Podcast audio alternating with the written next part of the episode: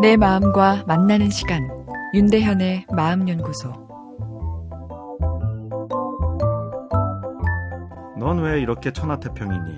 이렇게 자녀들을 야단쳐 본 적 있으신가요? 공부 안 하고 놀고 있는 자녀를 보고 있노라면 어쩜 저렇게 철이 없고 나태한가 하는 생각이 들게 됩니다. 스트레스라고는 전혀 받지 않는 것처럼 보이기도 하고요. 그러나 표현을 하지 않을 뿐 성적이 나쁜데 스트레스를 받지 않는 학생은 없습니다. 현대인들은 과도한 스트레스에 힘들어 하면서도 자신이나 주변 사람이 제대로 성과를 내지 못할 때 적정 자극, 즉 스트레스가 부족하다고 해석하는 이중적인 스트레스에 대한 태도를 가지고 있습니다. 성과가 좋지 못하면 자극이 부족해 나태하게 살고 있기 때문이라고 판단해 버리는 것이죠. 그러나 피로 사회라고 할 정도로 우린 현재 더 스트레스를 받을 필요가 없을 정도로 과도한 스트레스 속에 살고 있지요. 스트레스는 스트레스 요인과 스트레스 반응으로 나누어 볼 수 있습니다.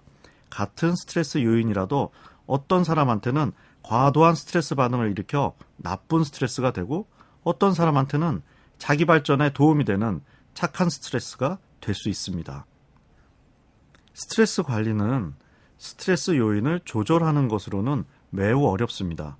삶이라는 것이 굴곡이 있어 상승이 있으면 내려감이 있듯 항상 스트레스 요인은 나와 함께하고 있기 때문이죠. 이번 일만 열심히 해서 잘 해결하면 이제 영원한 평화가 올 거야.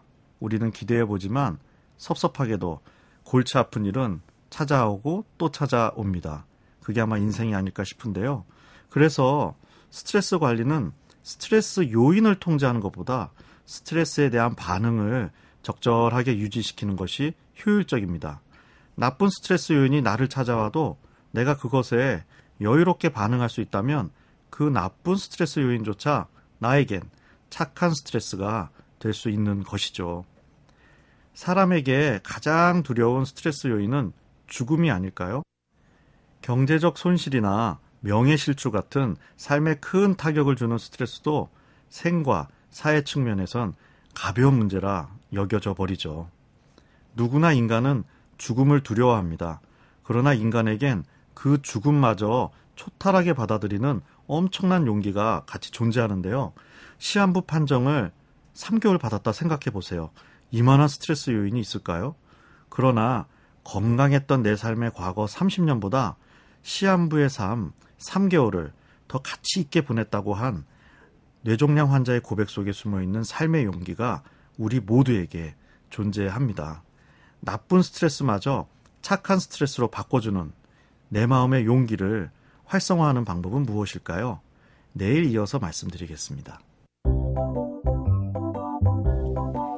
윤대현의 마음연구소. 지금까지 정신건강의학과 전문의 윤대현이었습니다.